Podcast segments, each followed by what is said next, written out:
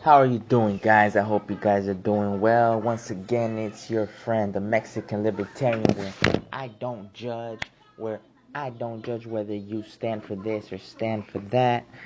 All I really want is for you to stand up for what you believe in without causing harm to anybody else. And that's the fine line.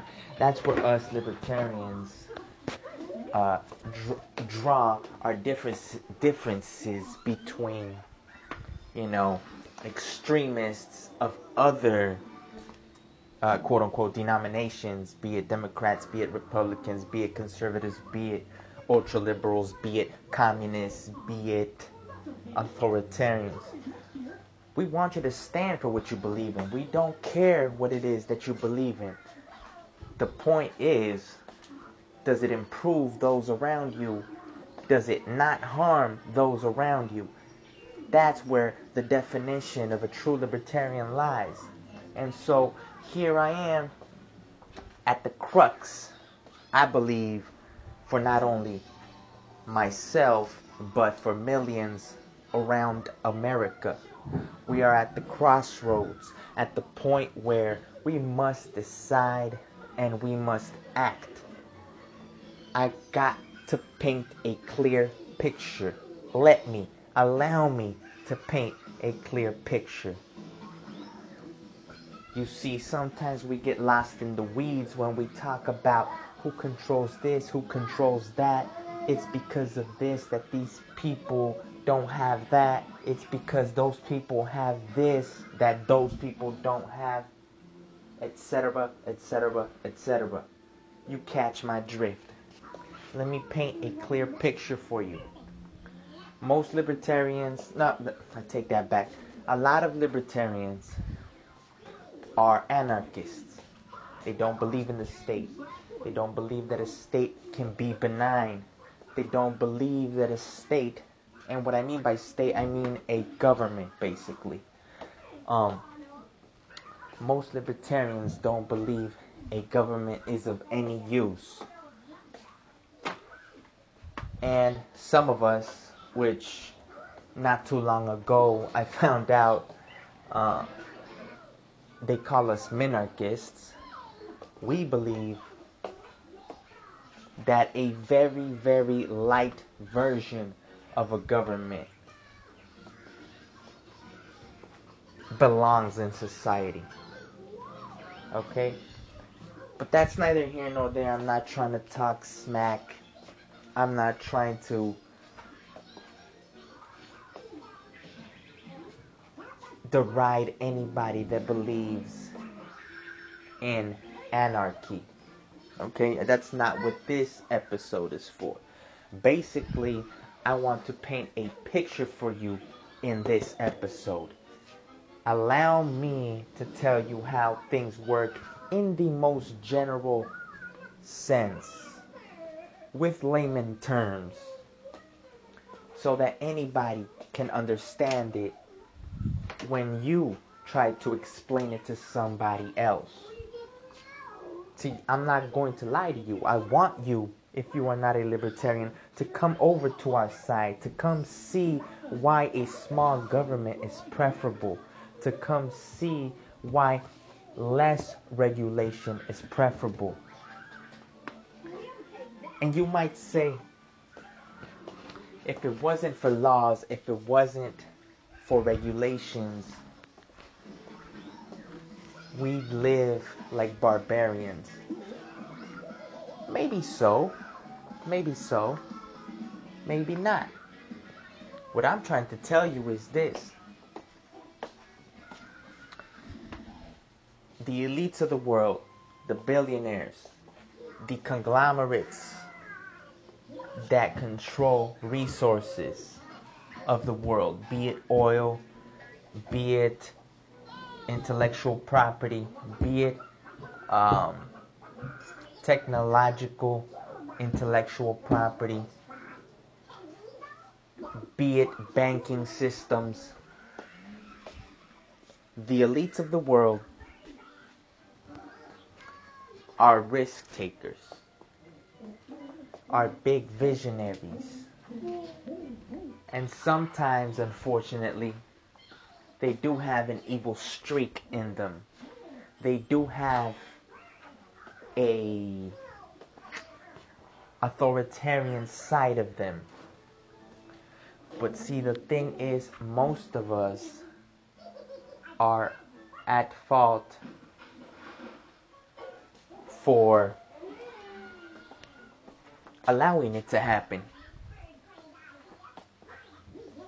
But I also believe that most of us are content with being employees, content with being given orders to follow, because that makes our role more defined, makes our role uh, easy to follow, makes our role safer. And that's fine. Not everybody can be a boss, not everybody can be in control of the world's resources. Not everybody can dominate per se. But it takes an intelligent population, even if the population is a population of workers, to make sure that the government and those that deal directly with the politicians and those in position of power don't take advantage of the masses. And unfortunately, we're at a point where crony capitalism is the norm in America. And in fact, it's been set up like that, I would say, at least since 1865.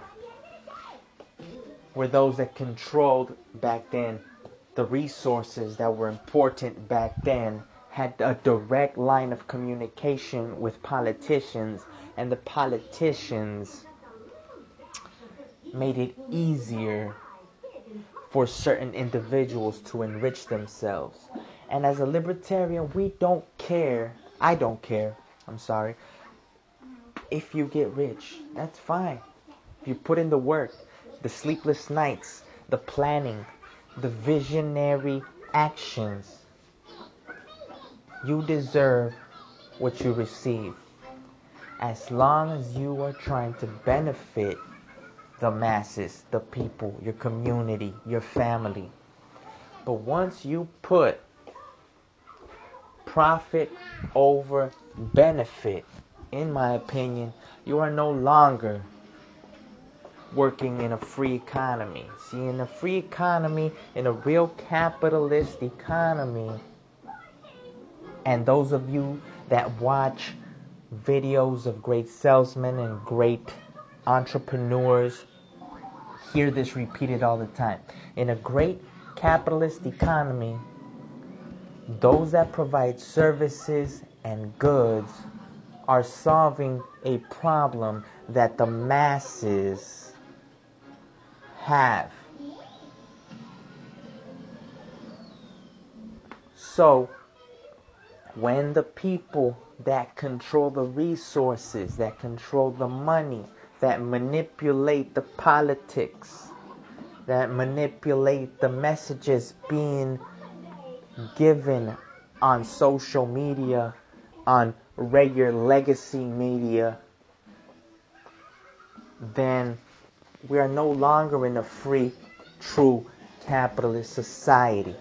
We are in a government full of uh, oligarchs, basically. In what some would say that Mussolini defined as fascism. So there's something to the whole anti fascist movement. There's something to the whole point about